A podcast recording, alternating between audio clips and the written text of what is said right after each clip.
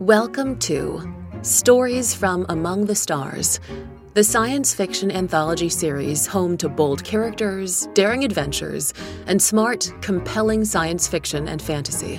Our next season is about to launch, and if you've enjoyed what you've heard of this show so far, you won't want to miss it.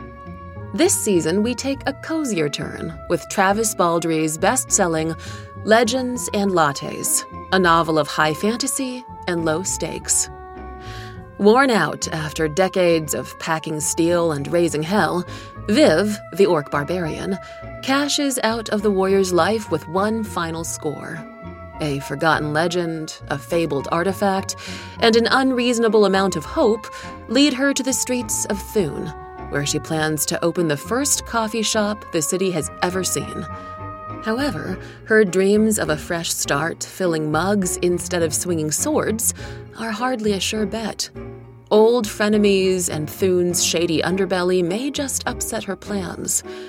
To finally build something that will last, Viv will need some new partners and a different kind of resolve.